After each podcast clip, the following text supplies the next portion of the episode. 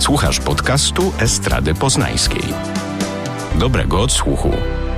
Zielone rozmowy. Zaprasza Sylwia Czubała. W ramach dzisiejszego odcinka podcastu przyjrzymy się działaniom poznańskiej Fundacji Luelu, której założycielki od lat, choć od niedawna pod y, nową nazwą, skupiają się w swoich działaniach na tym, co zwykle pozostaje na marginesach uwagi i sytuuje się poza głównym nurtem. Jest to działalność konsekwentna, która z jednej strony popularyzuje m.in. art, brut i outsider art, z drugiej strony, poprzez różne projekty i warsztaty, przeciwdziała wykluczeniom, nierównościom, doprowadzając do realnej zmiany społecznej. Moimi gościniami są Małgosia Szafer, prezeska Fundacji Luelu Brutnau, członkini zarządu European Outsider Art Association, w latach 2008-2020 e, kuratorka, dyrektorka Galerii Tak w Poznaniu, od wielu lat zainteresowana niszą kulturową. Kuratorka, badaczka Art Brut, Outsider Art Brut Now, animatorka kultury, autorka publikacji, konferencji, wykładów i projektów badawczych. Oraz Paulina Piórkowska, artystka, animatorka kultury, aktywistka, organizatorka wydarzeń edukacyjnych oraz artystycznych przeciwko nierównościom społecznym, dyskryminacji oraz wykluczeniu. Jej głównym założeniem w pracy jest włączenie w działania grup traktowanych w sposób marginalny na tle społeczeństwa większościowego. Współpracuje z Fundacją Luelu, zajmując się rozkręcaniem i współtworzeniem społeczności fundacji, proponując różnego rodzaju działania, warsztaty i akcje, np. spotkania pod hasłem Pandemio WON, e, mające na celu przepracować trud izolacji związanej związanej z COVID-19. E, dziewczyny, na samym początku e, chciałam Wam zadać e, takie pytanie. Kiedy i dlaczego powstała Fundacja Luelu i jaką ma misję? Powstała prawie rok temu, bo 9 kwietnia chyba będzie rok dokładnie, kiedy Luelu jest. I Luelu ma taką cudowną nazwę od od Justyny Matysiak określenia. To jest nic innego jak I love you, czyli po prostu kocham cię. I w wielu obrazach e, Justyny pojawia się takie cudowne serce, w które ona wpisuje to I love you, czyli po prostu to luelu. E, I stąd chyba w ogóle pomysł takiego stworzenia takiego miejsca, które ma po prostu, nie wiem co, e, szerzyć dobro. Tak mi się wydaje, że to jest taka prost, prosta bardzo rzecz, że ma robić coś dobrego ta fundacja i główną misję którą tak sobie założyłam, główna misja. To jest coś, coś, czego mi bardzo, bardzo e, w naszym kraju brakuje, czyli mm, zbierania wiedzy, mówienia o outsider art, e, podchodzenia do tego e, mocno tak teoretycznie i jednocześnie prowadzenie researchu takiego głębokiego w temacie i gdzieś w ogóle nie, nie zastanawianie się i nie teoretyzowanie może tylko tak wąskotorowo, czym ten outsider art i art brut jest, bo on właściwie od y, wieków istnieje w sztuce i te, i te rozróżnienia na, na istnienie z mainstreamem, czy nieistnienie, włączanie w różne wystawy i próba, próba jakaś doszukania się jakiejś niesamowitej nowości w tym, no to, to jest dosyć złudne, tak mi się wydaje, ale y, jest to temat nie mniej pomijany gdzieś i, i ciężkie jest chyba to dla mnie, że tego nie ma właściwie na uczelniach, że o tym się bardzo mało mówi i że gdzieś ta baza taka fajna, naukowa, świetnie jakby w Polsce e, powstała. I mm, Luelu jest na przykład w European Outsider Art Association, tak jak mówiłaś, i, i gdzieś tam w, czasami mam wrażenie, że więcej myślę i, i poszukuję w tej sztuce europejskiej czy światowej, a zamykam się tak powoli na Polskę na przykład i trochę ta fundacja jest też po to właśnie, żeby te badania uruchomić tutaj u nas bardziej. Bo czasem te określenia stosuje się zamiennie, choć to są inne zjawiska. Wiesz co, to jest tak trudne, mhm. bo to art brut jest właściwie takie trochę już przebrzmiałe. No nie? To jest, e, nie chciałabym tutaj wracać i powtarzać ciągle nazwisk, że Jean Dubuffet stworzył prawda, to pojęcie art brut, które jest nawet cudne czasami, jak, jak właśnie pomyśli się i skojarzysz to z brutem i z szampanem i tak dalej. To jest nawet fajne określenie. Lubię je, tylko że ono nie zostało na czas wprowadzone w Polsce i to powoduje, że po czasie użyte, no jest to, to jakby nie to miejsce, jest bardzo niekonsekwentnie używane i niekonkretnie dla tej sztuki, której praktycznie już nie ma, bo ten art brut był właściwie tak na dobrą sprawę dla osób e, głównie chorych psychicznie i zamkniętych w szpitalach psychiatrycznych, no nie? Czyli takich mocno izolowanych. Coś takiego jak teraz funkcjonujemy, w tym zamkniętym świecie, to najbardziej pasuje do art brutu, prawda? Tylko, że my mamy jeszcze całkowicie tą kliszę kulturową, e, medialną, wizualną, jakby dostępną, prawda? Czego absolutnie artbrutowcy prawdziwi nie mają, czyli mm, jednak w tym świecie żyjemy, tym wirtualno-realnym, takim trochę złudnym, nie?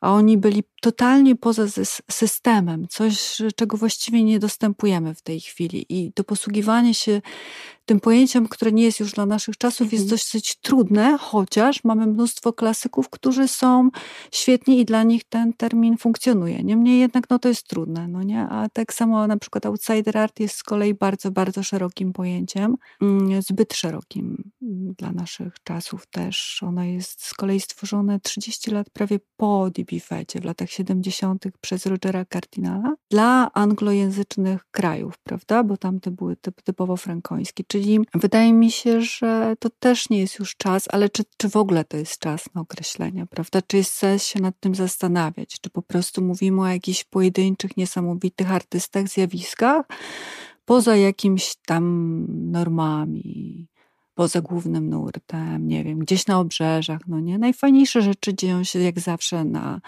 na obrzeżach. W książce Solnit gdzieś ostatnio też dorwałam, to w każdej mądrej książce będzie, że najfajniejsze rzeczy są na obrzeżach, no nie? Więc to nie jest żadne tutaj niesamowite odkrycie też. Wspomniałaś o artystach y, i artystkach. No właśnie, z jakimi artystami współpracuje wasza fundacja i czy to jest taka współpraca na stałe? Jakiego rodzaju działania wspólne realizujecie? To jest też tak trudno, wiesz, bo to jest są jakby baza taka stworzona od lat e, artystów, z którymi współpracujemy, to jest, no to jest Justyna Matysiak, to jest I, Iwona Mysera, to jest nieżyjącymi już pracami Grygnego, dysponujemy Żarskiego, który żyje, Kamila Kurzawy, od nas tutaj, Macieja Olszewskiego z Poznania, ale to jest taka stała baza, która wymaga bardzo dalszych poszukiwań. No i to jest takie moje wielkie, wielkie marzenie, żeby zrobić research i teraz powyławiać różne inne osoby, e, które gdzieś, mam nadzieję, nawiążemy z nimi kontakt, no nie?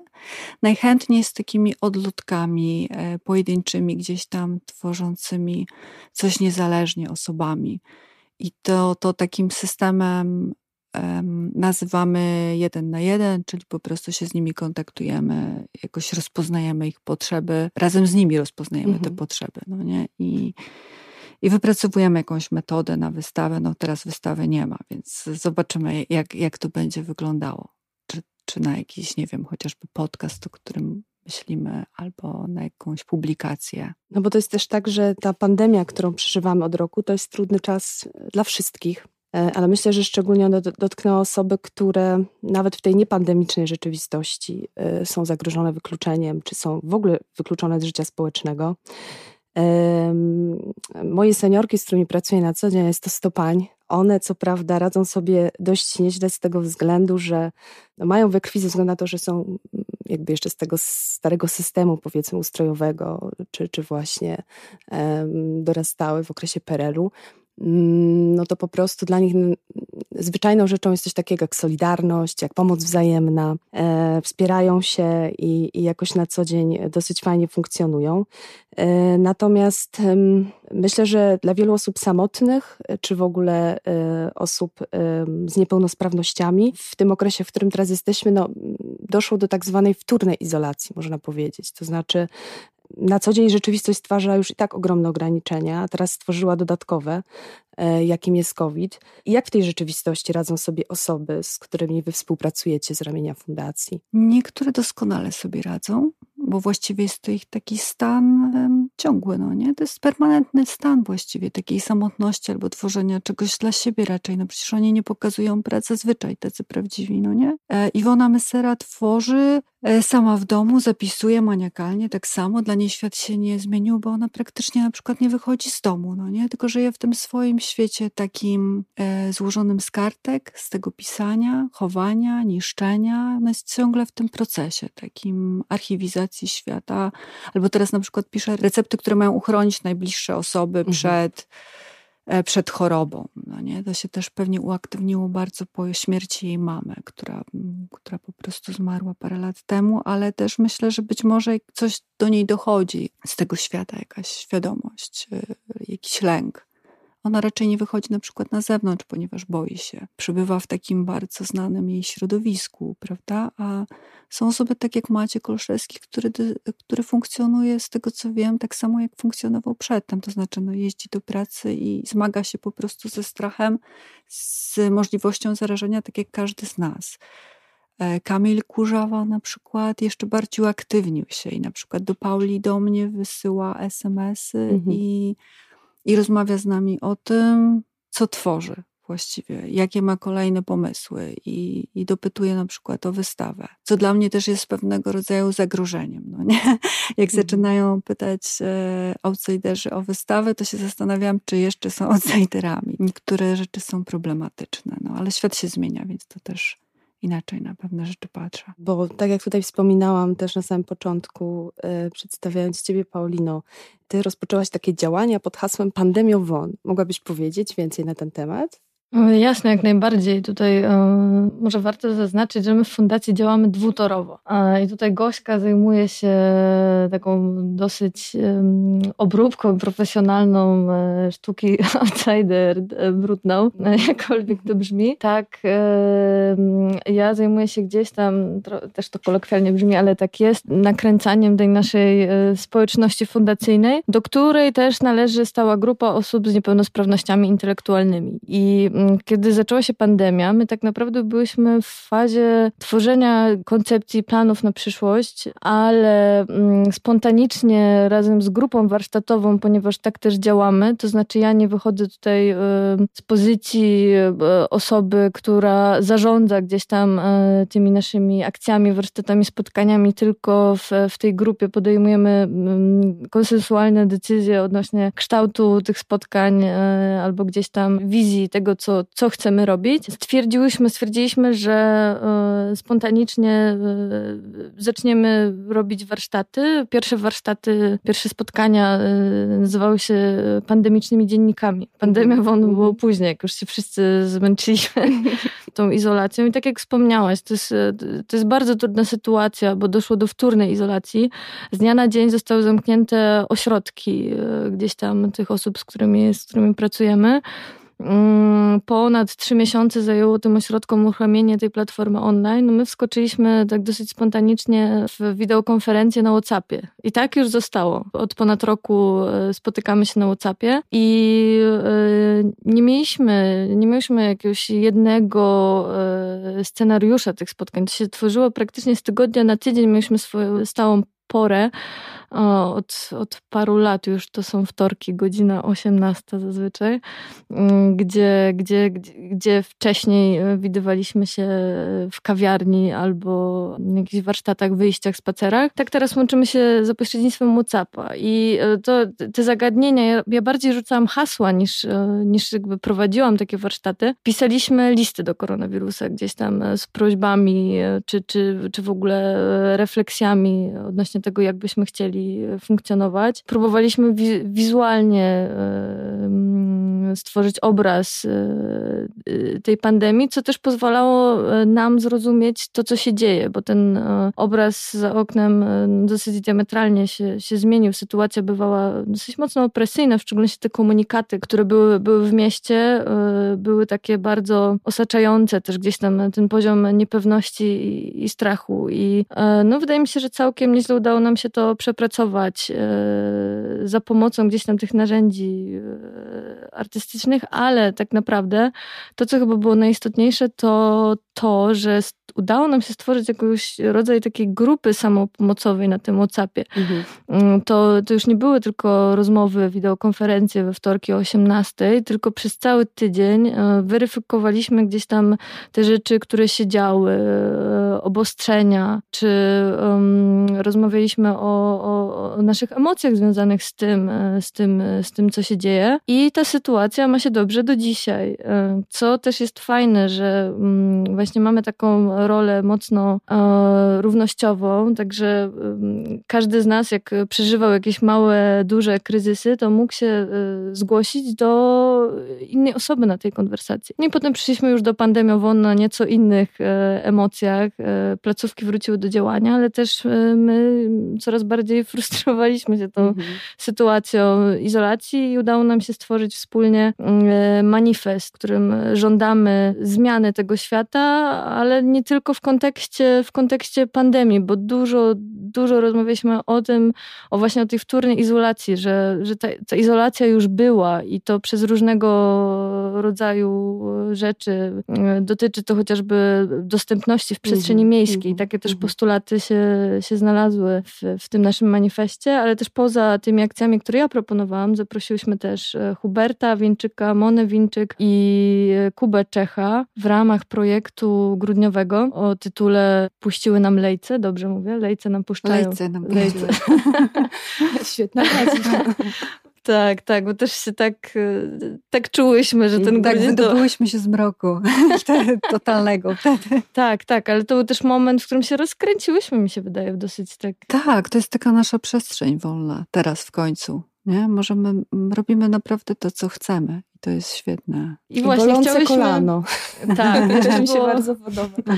Jeszcze było bolące kolano, ale y, wrócę tylko może do tego właśnie, że możemy robić e, to, co nam się wydaje za słuszne i współpracujemy z młodymi, fajnymi twórcami, twórczyniami, jak właśnie Mona, Hubert i Kuba, którzy też zaproponowali swoje warsztaty, które były realizowane przez Whatsappa. Mona robiła cotygodniową gimnastykę i do teraz w ogóle się spotyka z naszą załogą e, warsztatową, ćwiczą rumbę, salsę i różnego rodzaju rzeczy. Hubert nagrał genialne słuchowisko e, z, z ekipą. Kuba zrobił takie warsztaty, takie warsztaty filmowe, dzienniki, gdzie też jakby mm, właśnie ekipa mogła zarejestrować gdzieś tam te zmiany, które się dzieją, także e, już teraz całkiem nieźle funkcjonujemy na tym WhatsAppie.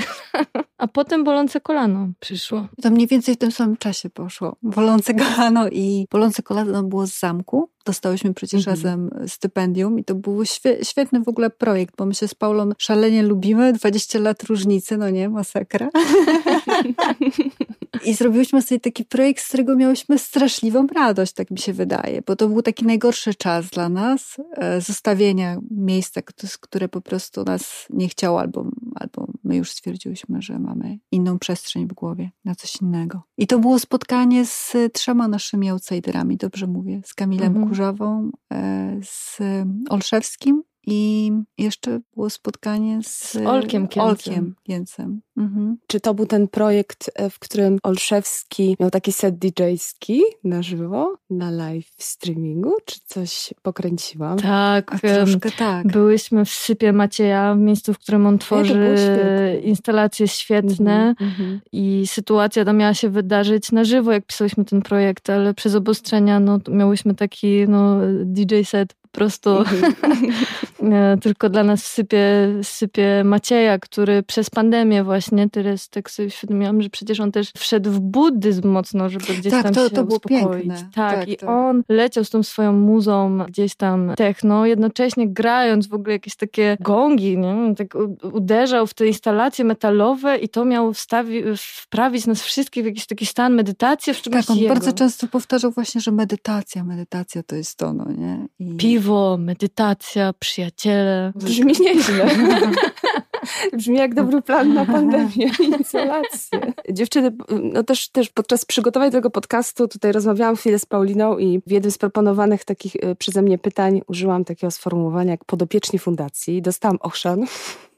Nie używamy. Tak, i przyznam szczerze, że sama używałam dziś tego określenia na etapie pisania chociażby wniosków różnego typu. Czyli oprócz tych najróżniejszych działań zajmujecie się także, można być redefiniowaniem języka, mówienia w ogóle Tak, to jest w ogóle szalenie ważne dla nas, myślę. Mhm. To jest szalenie ważne dla nas, żeby um, posługiwać się pewnymi pojęciami, inne zamykać. Na przykład my w ogóle nie chcemy używać podopieczni, to jest u nas słowo, które nie istnieje, to jest nasza ekipa. Mhm, ekipa, mhm, która jest związana głównie z Paulą. To są bardzo bliskie osoby i to jest działanie na zupełnie na zasadach równościowych, no nie? To dążymy do jakiejś takiej emancypacji, to jest oczywiste przecież, no nie? A z drugiej strony nie posługujemy się też hasłem warsztaty, tylko w ogóle e, mamy akcje, jakieś takie zwykłe spotkania, no nie? To, to są jakieś takie słowa, które są dla tylu rzeczy używane, na przykład i one niczego nie wnoszą, albo jeżeli wnoszą, to, to instrukcje obsługi, tak mi się wydaje często za sobą, jakby jakąś. Znaczy też myślę, o jakiego rodzaju grupach odbiorczych mówimy, bo na przykład wśród moich znajomych warsztat jak najbardziej jest pożądany z tego względu, że jest to takie nazewnictwo trochę rzemieślniczo, takie robotnicze mam wrażenie. Bo można się czegoś dla nauczyć. To, tak? Dla nich jest to chyba sugestywne, że one też y,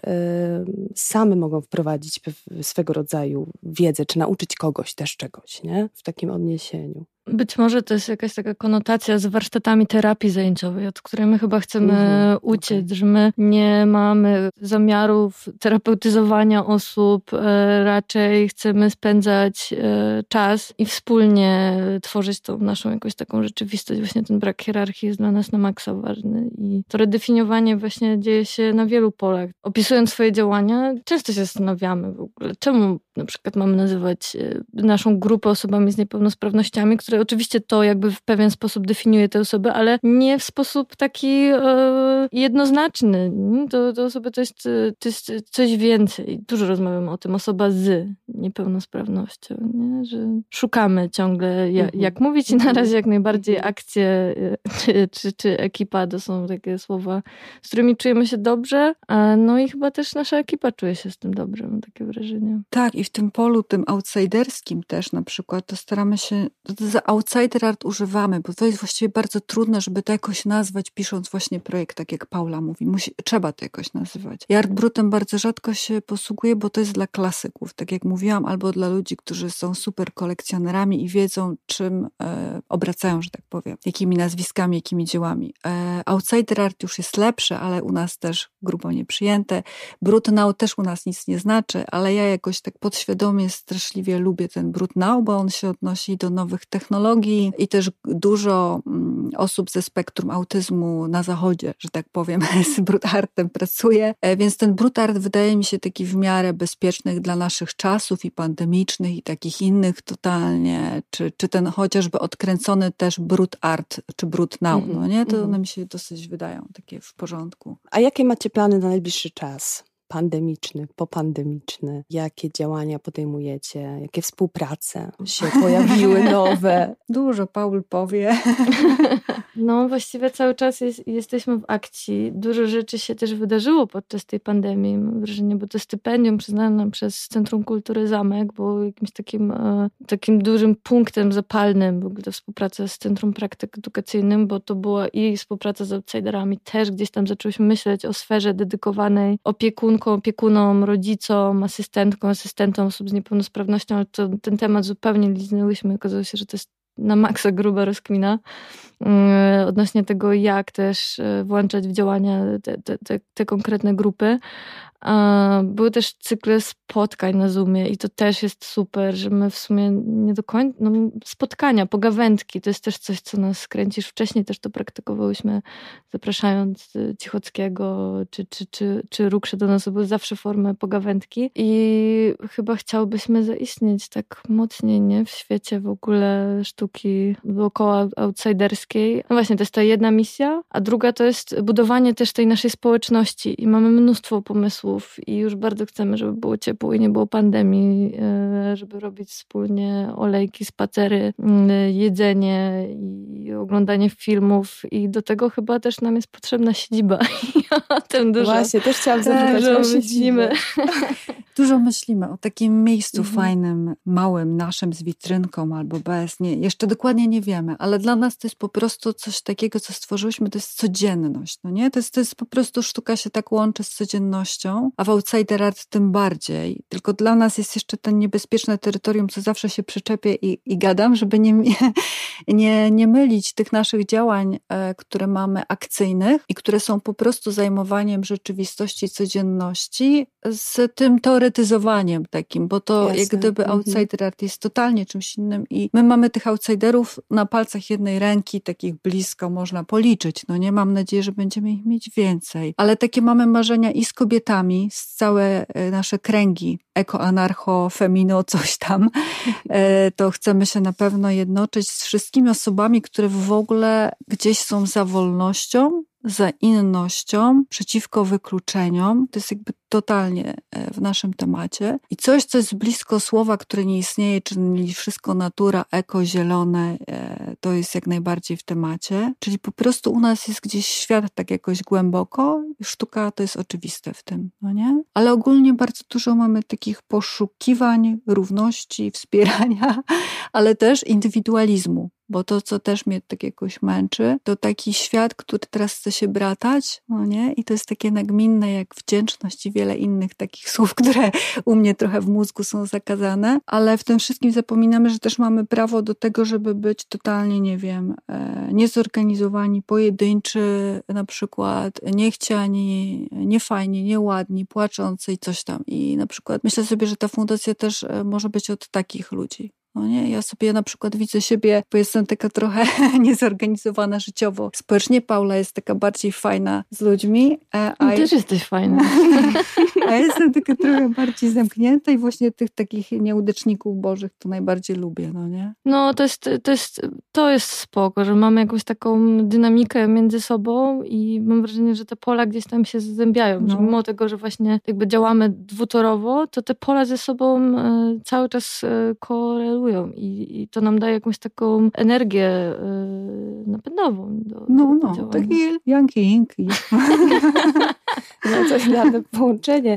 E, wiele wyzwań za wami, o wielu rzeczach nie powiedziałyśmy, ale mam też ich świadomość, że też e, przeszłyście e, trudny czas. Jakie są największe wyzwania, przed którymi teraz stoicie i, tak, i wasze potrzeby? Ja myślę, że ta kwestia ekonomiczna jest dosyć ciężka, bo bardzo byśmy chciały, żeby osoby, z którymi współpracują, zarabiały pieniądze, żebyśmy miały fundusze do tego, żeby w ogóle różne akcje, akcje organizować. Też ten kontekst wykluczenia ekonomicznego często, który się pojawia wśród osób z niepełnosprawnościami i to wynika gdzieś tam z braku dostępności wykluczeń społecznych różnych, to myślę, że chciałobyśmy mieć taki spokój tak. odnośnie tego, że to, to, mhm. bardzo chciałbyśmy móc działać i nie martwić się gdzieś tam tą e, grantozą i ciągłą gonitwą i w sumie zamiast spędzać czas, nie wiem, z osobami dookoła fundacji, no nie chce nam się czytać tych wszystkich wniosków, siedzieć nad tym. Wiemy, że to jest też ważne, ale no gdzieś tam super byłoby, gdyby był jakiś taki konstant w tym. Tak mi się wydaje, że bardzo męczy nas ten, ten projekt i dużo myślimy o tym, jak, jak funkcjonować inaczej, bo no, ten projekt jest mocno taki, w takim trybie kapitalistycznym i to też tak nie chcemy. Nie? Chcemy chyba wolniej, spokojniej, bardziej się skupiać na, na jakichś takich rzeczach wspólnotowych, a nie na priorytetach w danym roku.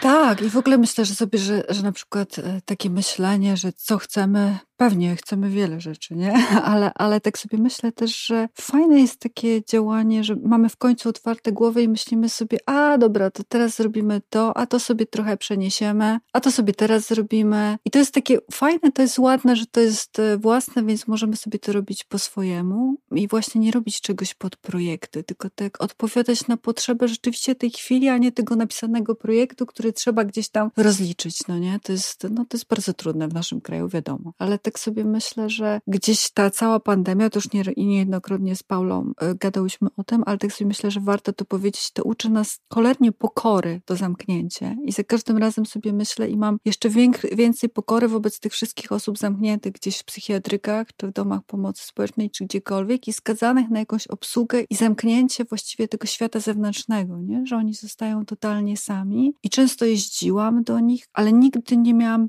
prawdopodobnie do końca świadomości, jak to jest, no nigdy też nie będę miała, dopóki mnie nie zamkną tam, no nie? Ale myślę, że, że też nie użalajmy się po prostu nad sobą za bardzo z tą pandemią. Tak sobie myślę, bo to się chyba, mam nadzieję, skończy za jakiś tam czas. No. Podróże nam się chyba marzą, też bardzo o tym rozmawiałyśmy i takie kontakty, które mamy zagraniczne, liczne, outsiderskie, e, brutartowe, żeby pociągnąć jakieś takie projekty, może trochę właśnie północne, może, no nie? A może nie północne, no ale mamy dużo kontaktów, a gdzieś to nam się marzy, żeby zrobić coś z innymi ludźmi bo tu jest trudno trochę czasami nawiązać kontakty takie outsiderskie w Polsce. To jest takie trochę, nie wiem, terytorium. Są, są takie miejsca. Nikogo nie chciałabym tutaj pominąć. Ale też z bardziej prozaicznych rzeczy, no to brakuje nam tych spotkań mimo wszystko. E, gdzieś tam z ludźmi. Nigdy nie mieliśmy parcia na to, żeby na nasze otwarcia wystaw albo projekcje filmowe przychodziło 150 osób. A raczej to były nieliczne osoby, które e,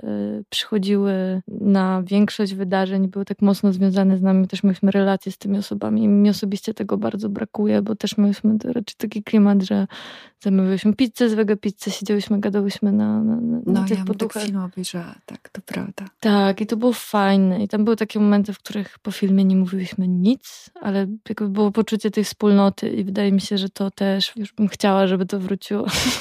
No to był super czas. Ja też wspominam, jak gościłam u was w tej przestrzeni i, i było kameralnie czasami, ale, ale było fajnie. I było czuć tą miłość taką i jakieś fajną relację też między e, osobami, które u was się pojawiały też w tym miejscu. Myślę, że chciałbyśmy dalej iść tą stronę, w którą idziemy teraz. To znaczy ta akcyjność jest nam bardzo bliska. Jedną z, tako, z takich akcji dosyć ważnych e, dla mnie, dla całej też naszej ekipy było stworzenie Zina FNAF Love przy współpracy z wydawnictwem Bomba, który powstał na bazie, a tak naprawdę to tylko i wyłącznie dzięki rysunkom Oli Nowackiej, która e, rysuje mm, postaci z, w stylu FNAF z różnych e, kreskówek, książek, gier komputerowych w stylu horroru miłosnego. I e, udało nam się stworzyć Zina, który no, jest totalnie pojechany moim zdaniem mm, w kwestii formalnej, ale też cała historia, narracja. Ola nie jest outsiderką. Faktycznie u niej ta twórczość jest szalenie, szalenie e, ciekawa. E, Ola Nowacka ma mm, mnóstwo zeszytów, dzienników, tory, w których trzyma swoje rysunki i te rysunki wszystkie są ze sobą połączone. Podobnie jak Kamil Kurzawa prowadzi ewidencję postaci, które się znajdują w tych, w tych rysunkach. Jest tam też jej alterego postać, która romansuje z Aku i ta relacja też jest jakby mocno burzliwa i ten zin jest jakąś taką małą częścią tej, tej, tej całej historii, a wydarzenie było ważne. Też jakby angażowało całą naszą ekipę tak naprawdę.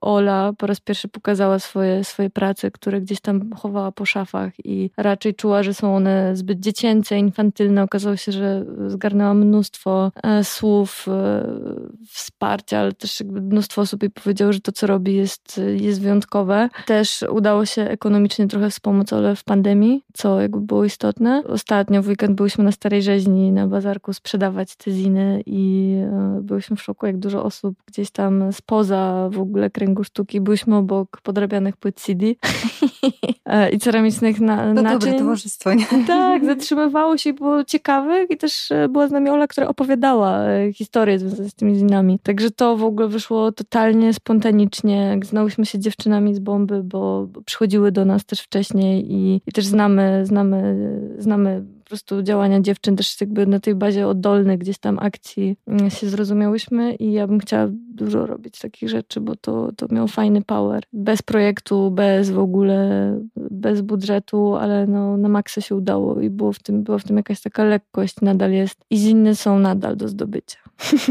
To jest fajne, taka jest lekkość działań, w tym się czuję. Ale sobie myślę, że tak dopowiadając jakby drugą stronę na przykład tej galerii, to mi się z kolei marzy, bo ten plitarg, czy w ogóle tam towarzystwo, no nie, ceramicznych jakichś czegoś tam na jakimś targu, to jest super e, jak najbardziej. A druga strona, która mi się marzy, to taka profeska galeria ze sprzedażą prac gdzieś taką totalnie na poziomie. My tam pojawiałyśmy się i pewnie pojedziemy na Outsider Art Fair też do Paryża w tym roku, może będzie online. Ale taka profeska sprzedaży, gdzie rzeczywiście e, te prace mają swój swoją określoną wartość. Nie proponuje na przykład ktoś kupna, nie, nie będę tutaj kwot wymieniać, bo są śmieszne, tylko za godne pieniądze i ci artyści dostają rzeczywiście pieniądze, bo to było niesamowite, jak na przykład y, Iwony Mysery Prac Muzeum Sztuki Nowoczesnej w Warszawie zakupiło i to rzeczywiście była taka kwota, która nieźle jej budżet podreporowała, no nie? I to, jest, I to było takie godne, fajne i cudowne jest to, że ona jest w tym muzeum, czyli na przykład jakby oni się dostawali do tych e, muzealnych kolekcji, byli sprzedawani nieźle, to to jest na przykład